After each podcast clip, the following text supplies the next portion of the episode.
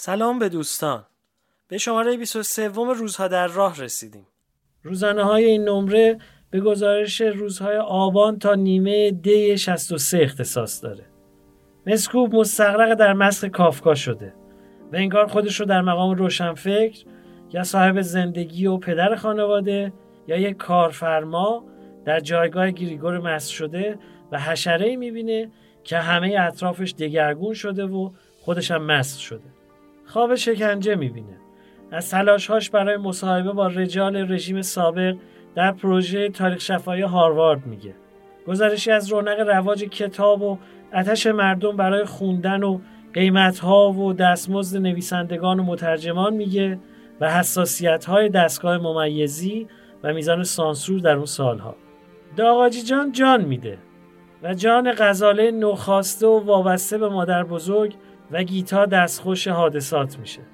هرچند مسکوب روزها با غزاله تیله بازی می‌کنه و همچنان در راه با او بحث و گفتگو داره اما انگار دیگه خشت روی خشت بند نمیشه و تلاشهاش ماسیده و یخزده شده. جنگ بی امان جان میهن رو شکنج و خنج میاندازه. گریختگان از میهن به این گمان رسیدن که دنیا حکومت فعلی ایران رو خواهد پذیرفت و دیگه امیدی به بهبود اوضاع نیست و اینا موندنی هند. بیرون از ایران هم میون مخالفین جمهوری اسلامی اختلاف و بیاعتمادی بین گروه علی امینی و هواخواهان شاپور بختیار ادامه داره.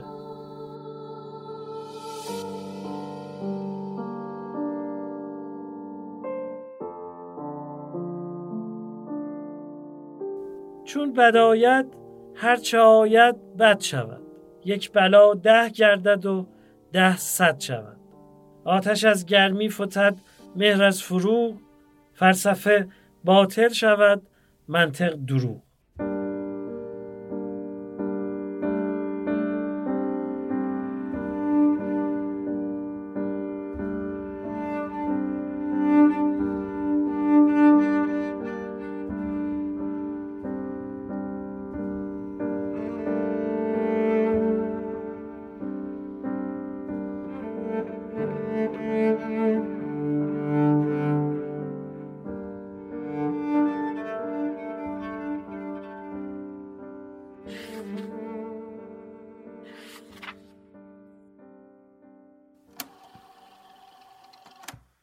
24 اکتبر 1984 برابر با دو آبان 1363 با گیتا سر خرج خونه حرفمون شد.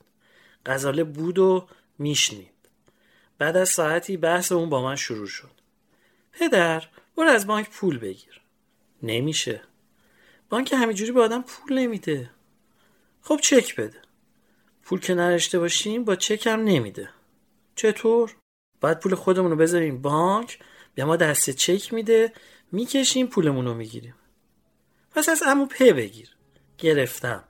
بازم بگیر. چند دفعه؟ صد دفعه. بازم بگیر. اون که خیلی پول داره. آخه باید پس داد. پس نده. مجبور که نیستی. مجبورم. باید پولو پس داد. اون که خیلی با تو دوسته. مجبور نیستی. چرا؟ هستم. پس چرا تو دوست داره؟ لحظه چیزی نگفت. بعد عصبانی شد و با بغز گفت چقدر حرف پول می‌زنین؟ همش پول پول پول. من خسته شدم. ندارین خرج نکنین. منم همین رو به مادر میگم. ولی مادر میگه خرج نکنیم غذا نداریم.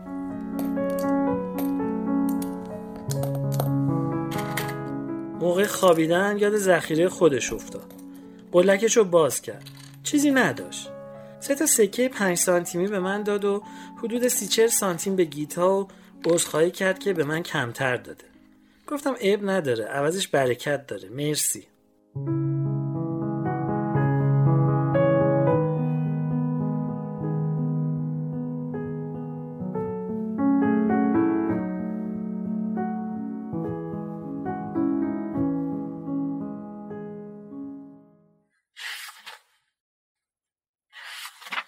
28 اکتبر 1984 برابر با 6 آبان 1363 پ گاف بعد از 16 ماه سرگردانی دیشب بیمار و تکیده و از دست رفته برگشت. بیشتر این مدت در افسردگی شدید قوطه می‌خورد و تمام تقلایش تقلایی که دیگر نمی‌کرد این بود که غرق نشود. این آخرها به کلی وا داده بود. نه در پاریس تونست بمونه و نه در لس آنجلس. برگشت به تهران که یه بار دیگه آزمایش کنه و ببینه می‌تونه طاقت بیاره. اگه نتونست به قول خودش دیگه چاره کارش توی اون دنیاست تا فرودگاه بدرقش کردم از فتح شکم نمی‌تونست چمدونش رو برداره و نمی‌تونست سر پا بیسته. تازگی نداره. پارسال در طی دو ماه و نیم که در مادرید تنها و بی هیچ آشنایی در انتظار ویزای امریکا سماق میمکید 13 کیلو وزن کم کرد. در این یک سال و نیم ده سالی پیر شده. امو پی غزاله مثل آدم های تمام شده بود. وسیعت هاش رو در مورد خونه و پولی که پیش من داره تمام و کمال کرد. چی مال کیه؟ این دنیایش رو به من سپرد تا اگر مسافر اون دنیا شد خیالش راحت باشه. کاش از عمق این ورته چسبناکی که در اون افتاده از ته این مرداب بیرون بیاد. با خصوصیاتی که داره دو چیز مثل موریانه روحش رو میجوه. بی حقیقتی اطرافیان و آشنایان بیکاری. احساس می‌کنه بدل به لوله گوارشی شده که تنها هنرش مصرف و حروم کردن و به کسافت کشیدن و دور ریختن. آخرش چند چلو خورش بیشتر.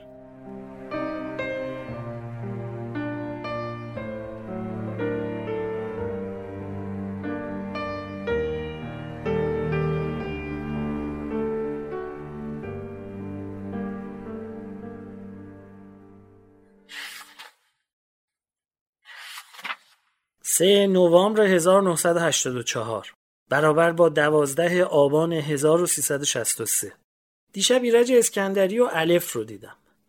برای یادآوری به دوستان میگم که ایرج اسکندری تحصیل کرده حقوق فرانسه بود و از بنیانگذاران حزب توده ایران. تو دوره رضاشاه 53 نفر از افراد مخالف رضاشاه که عمدتا گرایش چپ داشتن دستگیر و محاکمه شدن که اسکندری که مسکو باشیدار کرده یکی از اونا بود. توی دوره محمد رضا اون وارد دولت میشه و در جایگاه وزارت بازرگانی پیشه و هنر توی دولت قوام و سلطنه مشغول میشه. اما عمر وزارتش چند ماه بیشتر نبوده. اسکندری از ایران میره اما بعد ترور محمد رضا پهلوی در بهمن 27 و متهم شدن حزب توده نسبت به این ترور اسکندری به همراه سه نفر دیگه محکوم به مرگ میشن. سال 49 اسکندری به عنوان دبیر اول حزب توده برگزیده میشه و تا دی 57 هم تو این سمت باقی میمونه. از اسکندری ترجمه کتاب عظیم سرمایه کار مارکس به یادگار مونده. برای آشنایی و گفتگو درباره مصاحبه احتمالی تاریخ شفاهی برای هاروارد.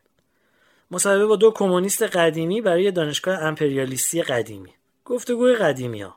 بعد از تشکر از اینکه دعوت بنده رو به نیابت و وکالت از دانشگاه هاروارد پذیرفتید. برای شرکت در تاریخ شفاهی ایران و قبول مصاحبه در زمین در این زمینه خواهش می‌کنم قبلا مختصری از موقعیت خانوادگی و سابقه خانوادگی پدر مادر و همینطور از زادگاهتون و تحصیلاتتون ما رو خبردار کنید اطلاع بدید. ایرج واقعا خیلی قدیمی شده. پیر و شکسته و فرتود با چشمهای بیفروغ. پشت دوتا و اسایی و لنگ لنگان مردی سال خورده سود و سرمایه زیان کرده. شازده خسرت دنیا و الاخره. از اینجا رونده و همونجا مونده. یه زندگی هفتاد ساله که نزدیک شست سالش در سوء تفاهم و بیهودگی گذشته. به قول خاجه شیراز به جز باد چیزی به دست نداره. الف هم چندان بهتر نیست. گذشته از عمر هدر شده در بندگی برادر بزرگتر و بدنامی بیماری شهید قلبی هم قوز بالاقوز اون شده. در حقیقت تنها ترسشون این بود که مبادا متهمشون کنن که آخر عمری سرسپرده امپریالیزم امریکا شدن. گفتم مگه قراره که تملق امپریالیزم رو بگین؟ توجیهش کنین صورتش رو بزک و دوزک کنین. شما حقایق خودتون رو میگین. به روابط داخلی حزب توده و رابطش با شوروی ها خیلی تکیه کردم. جز اینم چیزی برای گفتن ندارن به اضافه سرنوشتشون در تبعید. بنا شد فکر کنن و پرسش ها رو ببینن و تصمیم بگیرن. پیش از این ایرج رو فقط یه بار سال 24 یا 25 توی کلوب حزب توده دیده بودم. مرد جوون نسبتا بلند بالایی که شاد و خندان و سرشار از نیرو و بیتابی در پوست خود نمی گنجید. به نظر می اومد که در حال پریدن و چنگ انداختن و گرفتن دنیاست. اما حالا انگار می‌خواد با عصا زمین رو سوراخ کنه و فرو بره. با پشت خمیده زور میاره و چون نمی‌تونه ناچار و نومید قدم دیگه ای برمیداره. وقتی خدافزی کردیم دیدم که اینطوری راه می‌رفت. چه آدم فرسوده و نخنمایی.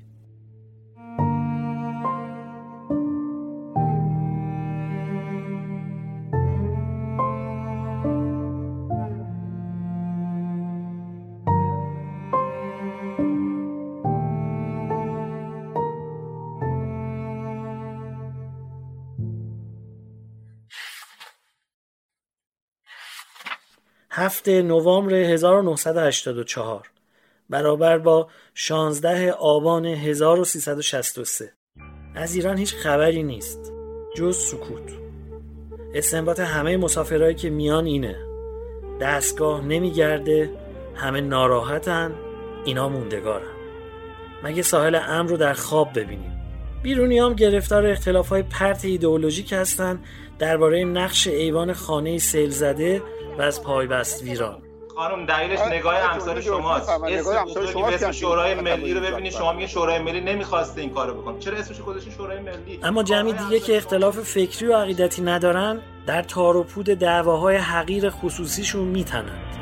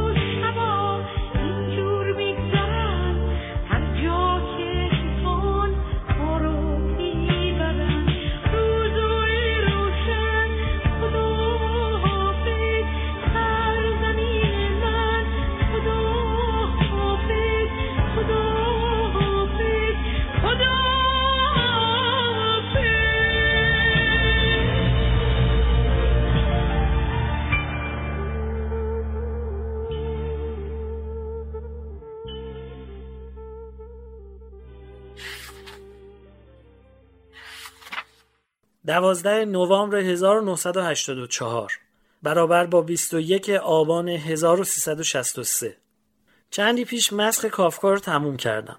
خوشبختانه این دفعه به متن اصلی نه اون ترجمه کذایی. داستان عجیبیه. شاید کتاب رو از جمله اینطور هم بتوان فهمید. داستان با یک دگرگونی مسخ گریگور سامسا شروع میشه. گریگور که ناناور و ستون خانواده بود یه روز صبح می‌بینه که بدل به حشره شده. این رویداد پیامدهایی داره و تمام روابط رو زیر و زبر می‌کنه. هم روابط افراد خانواده رو با گریگور هم روابط اونها رو با خودشون و هم روابط اونها رو با دیگران. حالا برای فهم این اثر شاید خواننده نیز باید اون دگرگونی مسخ گریگور رو دگرگون کنه. به این ترتیب گریگور سامسا که ناناور و ستون خانواده بود چون یک روز دیگه نتونست این وظیفه رو اجرا کنه بدل به حشره شد. نه تنها روابط همه کسانش با او بلکه روابط خودشون با همدیگه و دیگران هم عوض شد و طبعا رابطه گریگور با خودش هم چیز دیگه ای شد. آدمها در تاروپود یک رشته پیوندها و مناسبات زندگی روزانه با واقع گرایی حیرت انگیزی آشکار میشن. دقت، روشنی و کوتاهی کلام یادآور استاندال و فلوبره. از پرگویی مزاحم بالزاک خبری نیست. نویسنده جزئیاتی رو می‌بینه که نماینده کلیات و معنیدار هستند نه جزئیات جزئی و علکی رو. به دقایق و نکته ها توجه داره. مثلا رفتار مستجران در اتاق ناهارخوری و رفتار پدر رو در برابر اونها با موشکافی و تیزبینی نشونه می‌گیره و یه راست می‌زنه به قلب حقیقت و اون رو با سنگدلی میشکافه. در این کار همه زواید دست و پاگیر رو ندیده می‌گیره تا حواس خواننده نیز پریشان نشه. حقیقت واقعیت رو پیش رو بسات می‌کنه. طبعا زبان چنین نویسنده ای هم خشک و خشن و بیارایه از آب در میاد. حتی با اطلاع کم از آلمانی اینو میشه حس کرد. رفتار نماینده شرکت و کارفرمای گریگور با او نماینده روحیه کاسبکارانه و سختگیر از طرفی و ترس و نگرانی کارمند از طرف دیگه است. رابطه کاملا نامساوی و متفاوتی که بر قدرت و تسلط بنا شده. یک طرف چیره است اراده و اختیار داره و طرف دیگه زبون و بی اراده و بی اختیار ترس پسر از پدر و نفرت یکی و بی دیگری نیز از نمونه های دیگه است. کانتی حق داره که میگه هیچ نویسنده تجربه نفسانی کافکا رو از قدرت نداره. آیا او اولین کاشف بزرگ قدرت نهادهای اجتماعی دنیای معاصره؟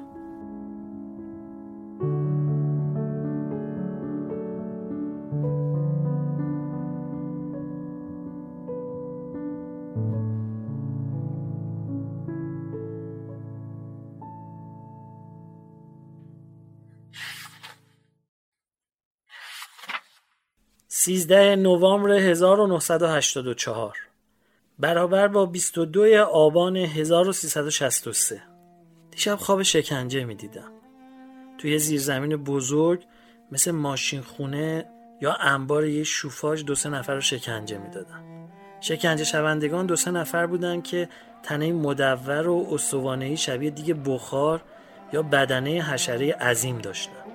پا سرشون دیده نمی‌شد. اونا روی پایه های خوابونده بودند و شکنجه می‌دادن. بدنشون فلزی به رنگ آهن تفته سرخ و آتش گرفته و جا به جا بنفش و سربی و زنگاری بود. بعضی جاهای بدن و ازوله ها رو که پاره شده بود میخ پرچ کرده بودن و جاهای دیگر رو جوشکاری می‌کردن. شکنجه دهندگان دیده نمی فقط شعله مشعل جوشکاری و زبانه آتش دیده می‌شد. جز شدت و خشونت فلزی و ماشینی هیچ احساس دیگه ای حتی خشم و نفرت هم وجود نداشت. نه فقط شکنجه دهندگان بلکه شکنجه شوندگان نیز هیچ حس انسانی نداشتن. دیگه درد هم نمیکشیدن. چون که زیر شکنجه بیهست شده و از هوش رفته بودن. جلادها بی جهت تن پاره و گسیخته اونا رو جوش می‌دادن. جلادهای قایب و ناشناخته و قربانیانی که حس و روح اونها هم دیگه وجود نداشت. محو شده بود. ولی پوسته فلزی جسمشون دیده می‌شد. اونجا افتاده بودن.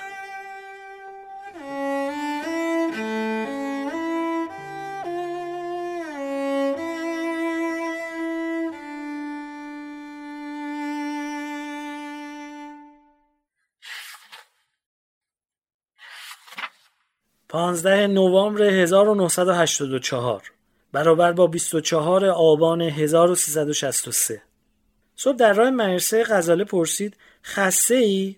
گفتم آره خستم. پدر از چی خسته ای؟ از همه چیز از تو از مادر از خودم اصلا از زندگی خسته شدم. یه مرتبه غزاله دست با چور سرسیمه گفت نه پدر نگو از زندگی خسته نشدی. داشت می‌زد زیر گریه. دیدم بند و آب دادم. فوری گفتم نه خسته نشدم. از اوقات تلخی گفتم. بوسیدمش و نازش کردم و رفتیم. صبح به همون ترتیب همیشگی شروع شد. غزاله غزاله جان غز... قلط غزاله و نق. بعدش پدر پنج دقیقه دیگه قول قول. دو سه دقیقه بعد مجددا غزاله عزیزم. پدر قول قسم. یه دقیقه دیگه پا میشم. قول قول. بالاخره بعد از ده دقیقه بیرون رخت خواب و به طرف توالت. بابا جون آب بزن به صورتت تا بیدار شی. سفارش بیهوده هر روز صبح. و بعدش خواب روی لگن توالت. خواب هر روزه رو بدون استثنا و هر دو سه دقیقه مراجعه من. باز کردن در توالت و زود باش زود باش. جواب اونم معمولا اینه. دست من که نیست بعد خودش بیاد. و چرت. امروز اضافه کرد من که زودتر نمی‌تونم پس تو بیا جای من بکن. امروز موقع دست رو شستن استفراغم اضافه شد. استفراغ کمی زورکی و ناشی از بیمیلی برای رفتن به مدرسه. امسال اول بار بود که به این مناسبت حالت تهوع داشت. آخرش صورت شسته و خوش شد و رسیدیم به لباس پوشیدن. گیتا از درد سر و چشم و گوش خوابیده بود. من بودم و غزاله. شلوار نمی پوشم پس برای چی اینا رو خریدیم؟ میفته رو کفش بچه ها مسخرم میکن غلط می‌کنن. فایده نکرد. کشمکش شروع شد. گیتا از اون اتاق داد زد غزاله شلوار بپوش. غزاله به من جواب داد که جوراب شلواری هم مثل شلوار دیگه. خسته شدم. گفتم خب هر کاری می‌خوای بکن. دیر شد. نه تو بگو. آقا تو که گوش نمیدی. یه چیزی بگو که گوش بدم. آخرش همون جوراب شلواری رو پوشید. گفتم غزل واقعا که قرتی شدی. غیر از لباس و شیکم به فکر هیچ چیز دیگه ای نیستی. آره پدر دلم می‌خواد از سرم بیفته. مدتی دنبال پولوور گشت. دو سه تا دادم دستش گفت نه. باید یقش بسته باشه. یکی پیدا شد لیمویی بود گفت نه. صورتی می‌خوام. لیمویی به این جوراب نمیاد. صورتی پیدا نشد. با دلخوری همونو پوشید. بعد کند. چرا در آوردی؟ یقش عوضیه. پشت و پیش پوشیدم. رسیدیم به صبحانه. نخورد. پنیرش شوره. با آقا تلخی دو سه لغمه نون و کره به خوردش دادم. حواسش پیش قرائت فرانسه بود. یاد نگرفته بود و داشت سر صبحونه درسش رو روون می‌کرد. کیفشو گرفتم از خونه بیرون آوردمش. به خیابون که رسیدیم دیدم دواخونه بازه. گفتم تو یواش یواش برو من دوا بخرم بدم مادر رو بیام. بارون میومد بودو خودم رو به خونه رسوندم. مسکنا رو دادم. گیتا پرسید غزاله رو کجا گذاشتی؟ چجوری رفت؟ ژاکت پوشید؟ نه. با سرما می‌خوره برای جون من میشه جاکت قرمزش رو براش ببر. هرچی گشتم پیدا نکردم. خودش اومد اونم پیدا نکرد. من از خونه زدم بیرون و به سرعت خودم به غزاله رسوندم. زیر سایبون مغازه ایستاده بود. پدر چقدر دیر کردی؟ نگران شدم. چیزی نگفتم. پدر یه قصه بگو. قصه ندارم. بلد نیستم. چرا همون دیروزیه رو که تموم نکردی؟ کدوم قصه؟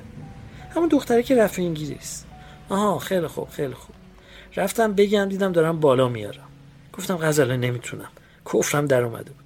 پرسید چرا نمی‌تونی؟ گفتم خستم. از چی؟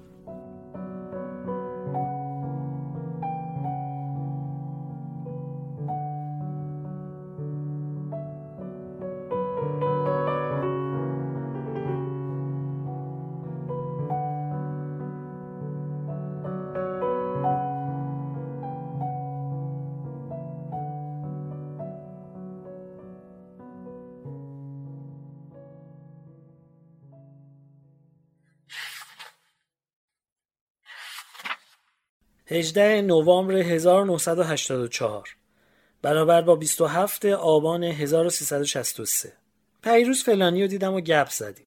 خلاصه نظریاتش رو فهرستوار یادداشت می‌کنم محض خالی نبودن عریضه. مردم هم اینا رو به مجاهدین ترجیح میدن. دولت به افسانه چپ پایان داد. طبقه متوسط از نظریات اجتماعی مربوط به خودش دیگه شرمنده نیست. دموکراسی بورژوایی می‌خوان و اینو میگن. اینکه با خونه چند هزار متری در زعفرانیه برن به چیریکا رأی بدن تموم شد. از حزب توده پرسیدم. تیره شد. گفت کسافت.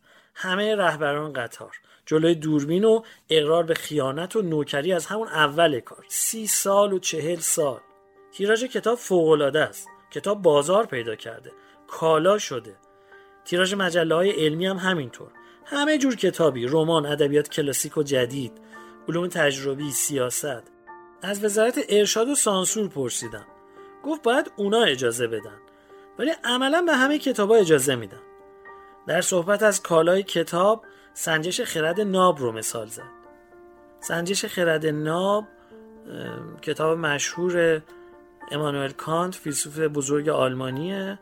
در اون دوره آقای ادیب سلطانی کتاب رو ترجمه کرده بود و انتشارات امیر کبیر چاپ زده بود. یازده هزار نسخه هر جلدی 300 تومن. با حق تعلیف 15 درصد از قیمت پشت جلد. ولی آثار هدایت و کسروی همچنان ممنوعه. پرسیدم فروغ چطور؟ گفت تولدی دیگر با حذف چند شعر تجدید چاپ شده. بکردم آخوند آل احمد دوست داره و از اون تجلیل می‌کنه و بزرگراه به اسمش می‌کنه. بعد از اون بزرگ بی همتا نوبت هدایت و کسرویه. آخوند می‌دونه نفس کیو ببره. اما با فردوسی کاری نمی‌تونه بکنه. مثل البرز اونجا ایستاده. یه رشته کوه یک پارچه و درشت. مثل دماوند. گنبد گیتی.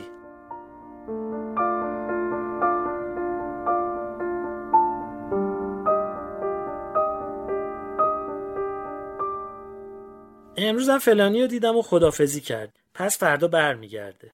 از حرفهای دیگرش این بود که زبان فارسی تحول پنجاه سال اخیرش رو در این یکی دو سال سریعتر دنبال می‌کنه. تلاش در خفه کردن فارسی و برکشیدن عربی سطحی سیاسی و محدود بود. نه تنها به جایی نرسید بلکه کاملا نتیجه عکس داد. به طوری که خود آخوندم حالا داره به زبانی که نفی می‌کرد رو میاره و به زبان تازه حرف می‌زنه. یه دوره فشرده و کوتاه اصول عقاید را به نحوی که زودآموزی و سهلآموزی آسان و روان باشه اصطلاحات رو کنار بگذاریم. خیلی روون به طوری که یک سعی کنیم پسر دوازده سیزده ساله بفهمه تا بالا. اساسا در امر ملیت هم همین اتفاق افتاد. هرچی بیشتر نف کردن پافشاری مردم بیشتر شد و حس و فکر ملی راسختر شد. دیگه اینکه این انقلاب تجربه وحشتناکی بود که ملت ایران با خودش کرد. همه خوب و بدش رو مثل آتش فشان بیرون ریخت. داره اونها رو از نوع ارزیابی می‌کنه. ملت لوس و نونوری که روی گنج باد ای نشسته بود و فقط می‌خواست و قدر هیچ چیز رو نمی‌دونست تکون وحشتناکی خورده و حالا می‌بینه خیلی چیزها پیشرفت های مادی رو مفت و ارزون داشته. این دفعه اگه به دست بیاره نگهش میداره و به این سادگی از دست نمیده. ده دسامبر 1984 برابر با 19 آذر 1363 اوضاع خرابه. سلامت گیتا متزلزله. انگار دیگه طاقتش داره تموم میشه. فشارهای عصبی وضع غزاله بیماری مادر بزرگ وضع کارش. ایران بیپولی و هزار چیز دیگر نمی‌تونه تو خودش نگرده رو فرو بخوره. مثل سیل ازش سرریز میشه یا گاه مثل سیلاب غرقش می‌کنه.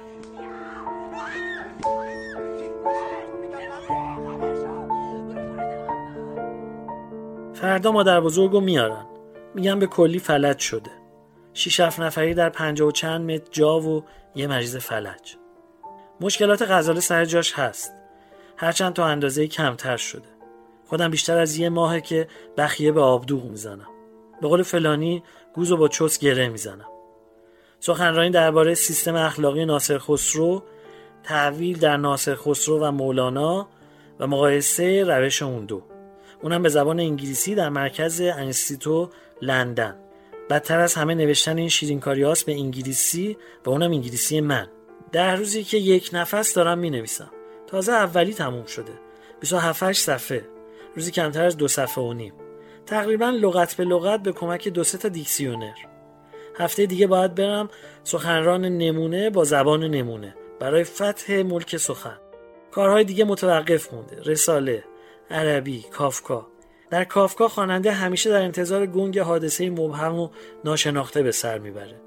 نگاه کافکا از طرفی مثل تیغه کارد زخمهای پنهان رو میشکافه و از طرفی دیگه با نوری خاکستری و ملالاور در دالانهای پرپیچ و خم سازمانهای اجتماعی دیوان سالاری و تاریک انکبوتی حاضر و ناپیدا تنیده میفته چیزی رو روشن نمی‌کنه. جز اینکه روشن می‌کنه چیزی روشن نیست و همه در گرگومیش قدم برمیدارن. وسط فرایند بودم که متوقف ما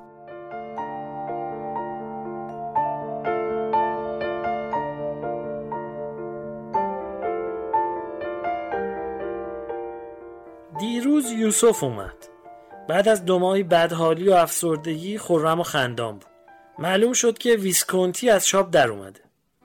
چقدر چقدر دلم برای این تنگ شده. آخرش امروز تنبلی و کنار گذاشتم و دو سه سطری نوشتم.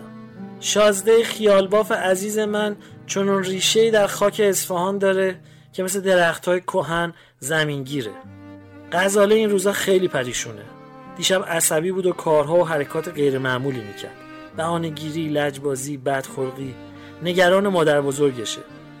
امروز صبح که از خونه بیرون اومدیم گفت پدر دلم می‌خواد گریه کنم. برای متمتیکس نیست. می‌دونستم. بعد اضافه کرد به نظرم برای داغاجی جانه.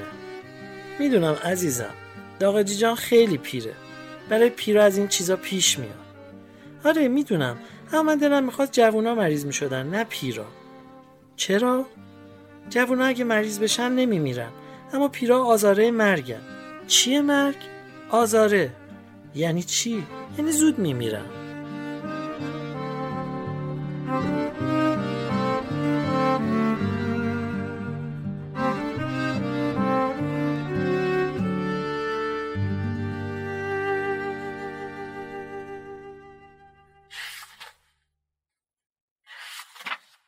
یازده دسامبر 1984 برابر با 20 آذر 1363 مادر بزرگ اووردن یه بخچه پوست و استخون مچاله. گاه به سختی آدم ها رو می‌شناسه. دیشب نزدیکی های صبح دو سه ساعتی درد داشت و ناله می‌کرد و به خودش میپیچید. یه ریز می‌گفت وای وای وای خسرو خسرو. یه دفعه گفت یا امیرالمومنین. یه بارم شنیدم که گفت مردم هیچ کس نتونست بخوابه. آدم دلغشه می‌گرفت. نهایت بیچارگی. اولای کار دوبار دست فرهاد رو گرفته و گشته بود روی گلوی خودش رو التماس کرد که خفش کنه. نگران غزالم دیشب ناله ها رو شنید و امروز صبح خیلی پکر بود. گمان می‌کنم بعد از رفتن مادر بزرگ و خانوم گیتا از پا دراند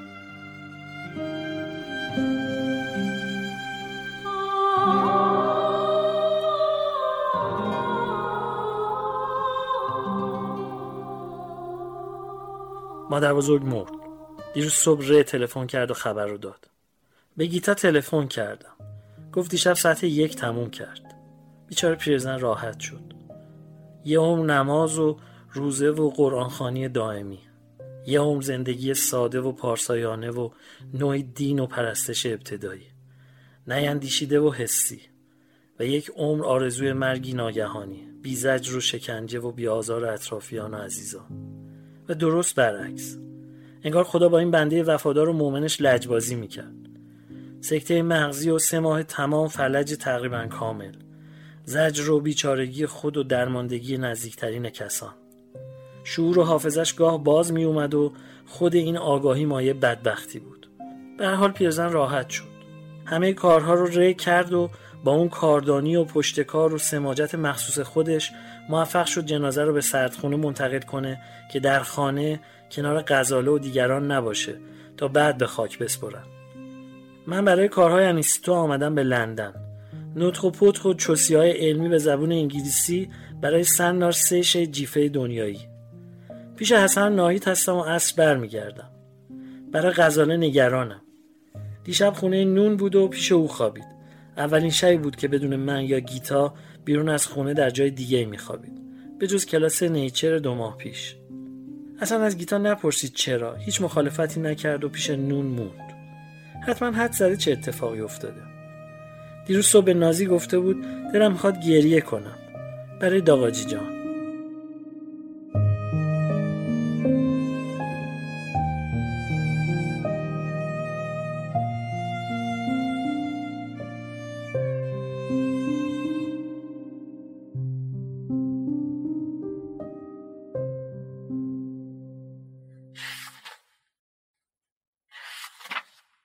هجده دسامبر 1984 برابر با 27 آذر 1363 امروز گیتا غزاله رو از مدرسه برگردون.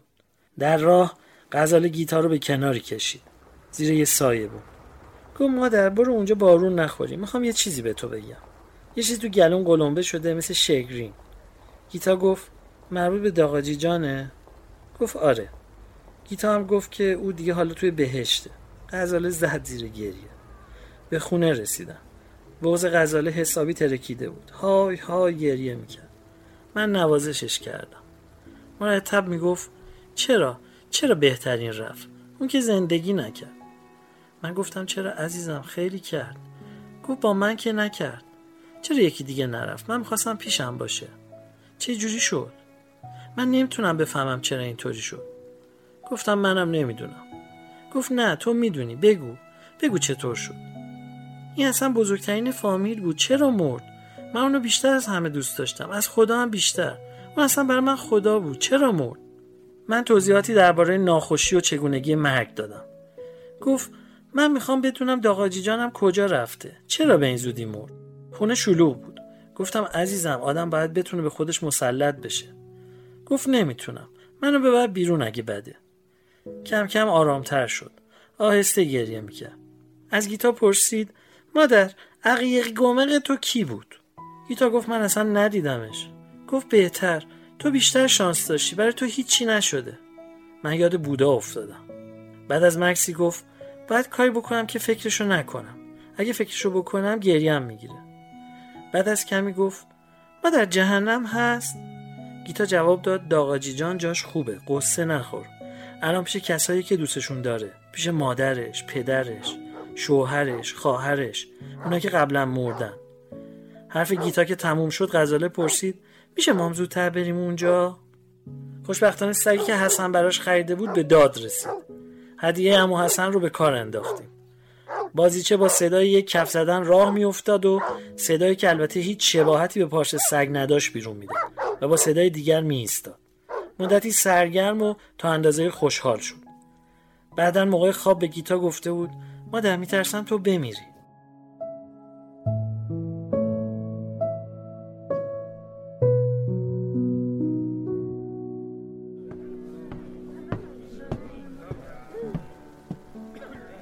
دیروز گروه مادر بزرگ رو به خاک سپردیم. در بخش مسلمانان گورستان تاییه. هوا گرفته و خفه بود. خاکستری غریز و انبوه و سرمای تیز و باران شلاقی که در پوست صورت فرو می‌رفت. درخت های اوریان و دراز خیابان های قبرستان توهی دست و تنها و غمگین به نظر می اومدن دهتایی بودیم که با سه ماشین رفته بودیم. با چهار تا گورکن گردن کلفت و شرمنده و آخوند مراکشی مسجد مسلمانان که برای مخارج مسجد چک قبول نمی‌کرد. پول نقد.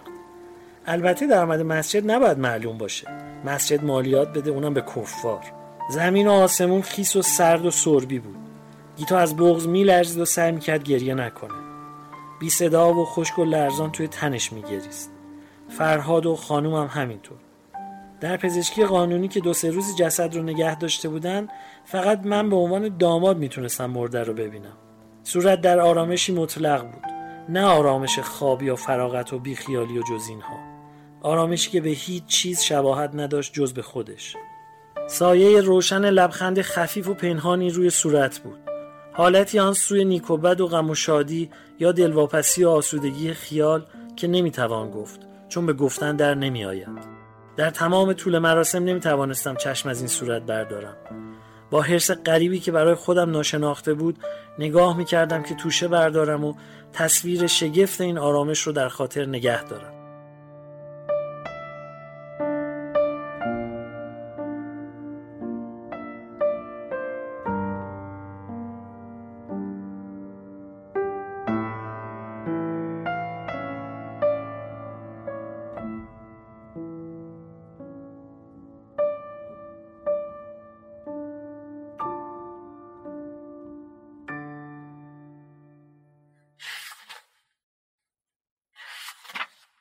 23 دسامبر 1984 برابر با دوی دی 1363 این و زنش اومده بودن به دیدن و تسلیت گویی دو سه ساعتی موندن.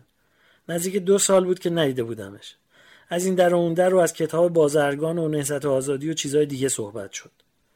درباره کتاب بازرگان اظهار نظر می‌کرد که شجاعانه با حقیقت و کوششی است برای آسودگی وجدان ادای دین و کاستن از بار گناهی که بر دوش خود احساس می‌کنند خیلی بزرگترین شاد صدمه ای که به ما و ناراحتی و خستگی که پیش می آمد همین تعدد مراکز تصمیم گیری تعدد بازخواست کردن ها دخالت کردن ها گفتیم خب این لازمه دوران انقلاب قسمت ما اینه ولی یواش یواش و انشالله خوب میشه. نخواهیم مرد و زنده خواهیم موند انشالله می‌بینیم اون روزی رو که مملکت بالاخره تکلیفش معین باشه و یک حکم یک خدا در مملکت و یک قانون و یک مجلس و یک دولت و یک محور. این آرزویی بود که شب وقتی سر میذاشتیم به رخت خواب این بود که انشالله چنین روزی باشه. و حالا خیلی متاسفم که بعد از نه ماه که می‌خوایم بریم این آرزوی ما تحقق پیدا نکرده بلکه با نگرانی هم توأمه.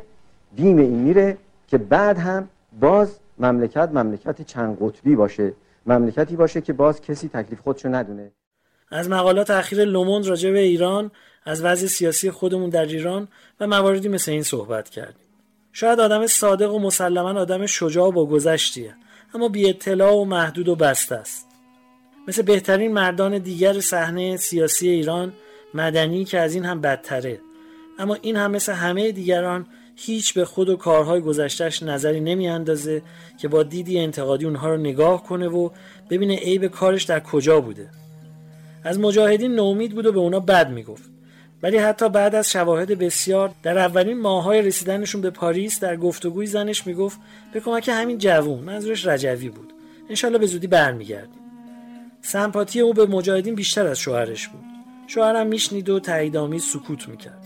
های ساده لو هنوزم از هیچ جا هیچ چیزی نمی‌دونن تازه این از خوباشونه. وای به دیگران.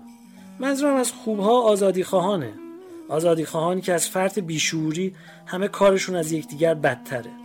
خیلی معیوز کننده است. اون طرف اختلاف مشروط خواهانه. گروه امینی و بختیار که همه اختلاف شخصیه ولی براش فرمول درست کردن. امینی پادشاه مشروطه بختیار مشروطه پادشاهی. از اینا گذشته امینی و هواداران به همکاری بختیار چندان اعتمادی ندارن. فکر می‌کنن که دو دوزه بازی می‌کنه. دلش غیر از زبانش است. یک چیزی میگه و یک کار دیگه می‌کنه.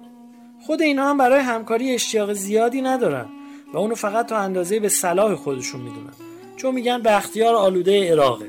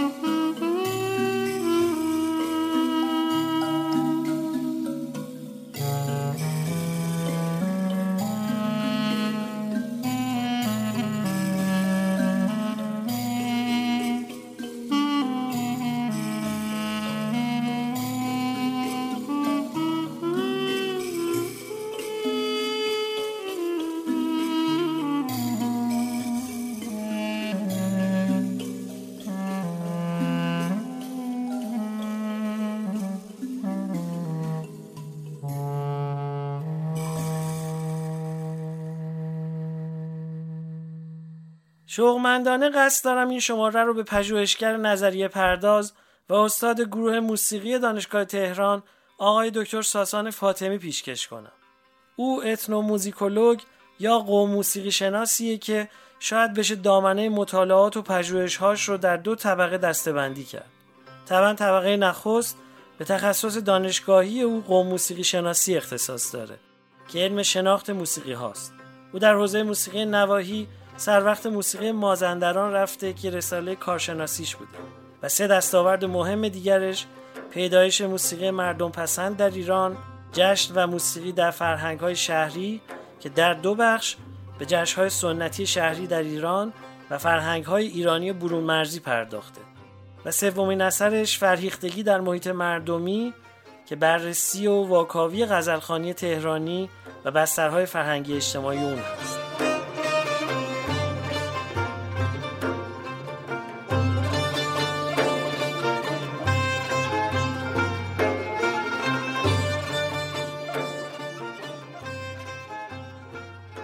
دوم اما 20 سال پژوهش و نگارش مقالات و ترجمه های او در فصلنامه ماهور در حوزه موسیقایی ایرانی عربی ترکی و ظرفیت های اون هست که ما در شماره 6 که به آقای موسوی ماهور تقدیم کردیم بهش اشاره داشتیم و می‌تونید برگردید و بشنویدش. آخرین اثر آقای فاطمی ما و موسیقی و بعضی چیزهای دیگره که جستاریه با رگه های از تنز درباره موسیقی و هنر و سینما و جهان روشنفکری. من یادم 20 سال 25 سال پیش بالای کوه تو مازندر... مازندران جنوب ساری گفتیم که بریم یه جایی بکر پیدا بکنیم. روی موسیقی جشنای عروسی اینا کار می‌کردن مازندران گفتیم بریم یه جایی بکر پیدا بکنیم. گفتن مال خواست. یکی از این گدارا گفتش که منو دعوت کردن ما میریم اونجا. گفتم کجاست؟ گفت بالای کوه و فلان. اصلا نه جاده داشت جاده سنگلاخ نه برق. ما بودیم دیگه زدیم تو خال دیگه یه جای عالی پیدا کردیم. رفتیم اون بالا دیدیم همه یه موتور برق دستشون رو گذاشتن اونجا و سینتزایزر آوردن و بازم آهنگ لس آنجلسی می‌زنن. من کیه من 25 سال پیش. الان که دیگه وضعیت خیلی افتضاح. خود روستاییه داره موسیقی لس آنجلسی گوش میده. ما داریم به عنوان نخبه فرهنگی داریم موسیقی روستایی رو گوش میدیم. هی هم زور می‌زنیم میگیم که این موسیقی حفظ بشه. اون مرزها به هم ریخته دیگه. دیگه الان الان نمی‌تونیم بگیم موسیقی آمیانه با اون تعریف های قرن 19 همه نمی‌تونیم موسیقی آمیانه رو تعریف کنیم آقای فاطمی معتقدند که ما در آهنگسازی دوره قاجار فرم معینی نداشتیم. اما در دوره صفویه و تیموریه و پیش از اون در موسیقیمون فرمهای قابل تعریف و معین داشتیم که تمام ساز و کارها و بایستهاش در رسالات بجامونده موسیقی موجوده. و اگر کمی سر برکشیم و حوصله و همت کنیم می‌تونیم از اون ظرفیت عظیم استفاده کنیم. کما اینکه در موسیقی سرزمین های همجوار از بخارا تا باکو و منطقه فرهنگی بزرگ ایرانی عربی ترکی به وضوح رد پای این نوع موسیقی قابل ردیابی و شناساییه که می‌تونه کمک های فراوونی برای شناخت بهترش بکنه.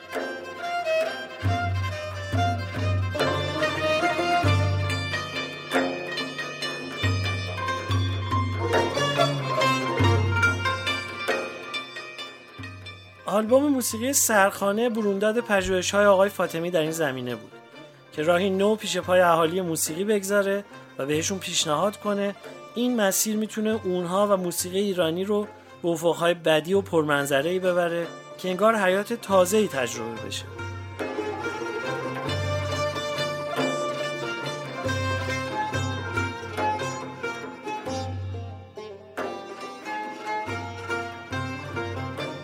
برای خود من که یه مخاطب آماتور موسیقی ایرانی هستم آقای ساسان فاطمی مثال روشنی از تجدد بومی در زمینه موسیقیه که امیدوارم همچنان شاداب و پر امید پیشروی کنند و جامعه موسیقایی کشور از حضورشون متمتع و بهرهمند باشه.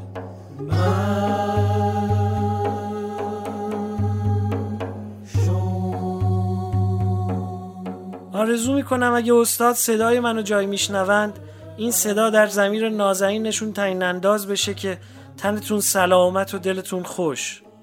حیف باشد دل دانا که مشوش باشد.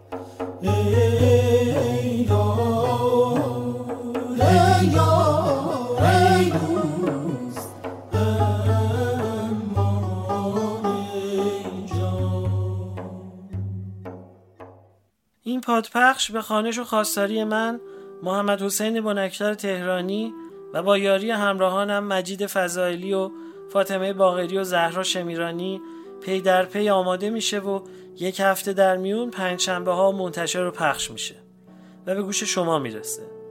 ممنون میشیم که به دوستان و کسانتون ما رو معرفی کنید.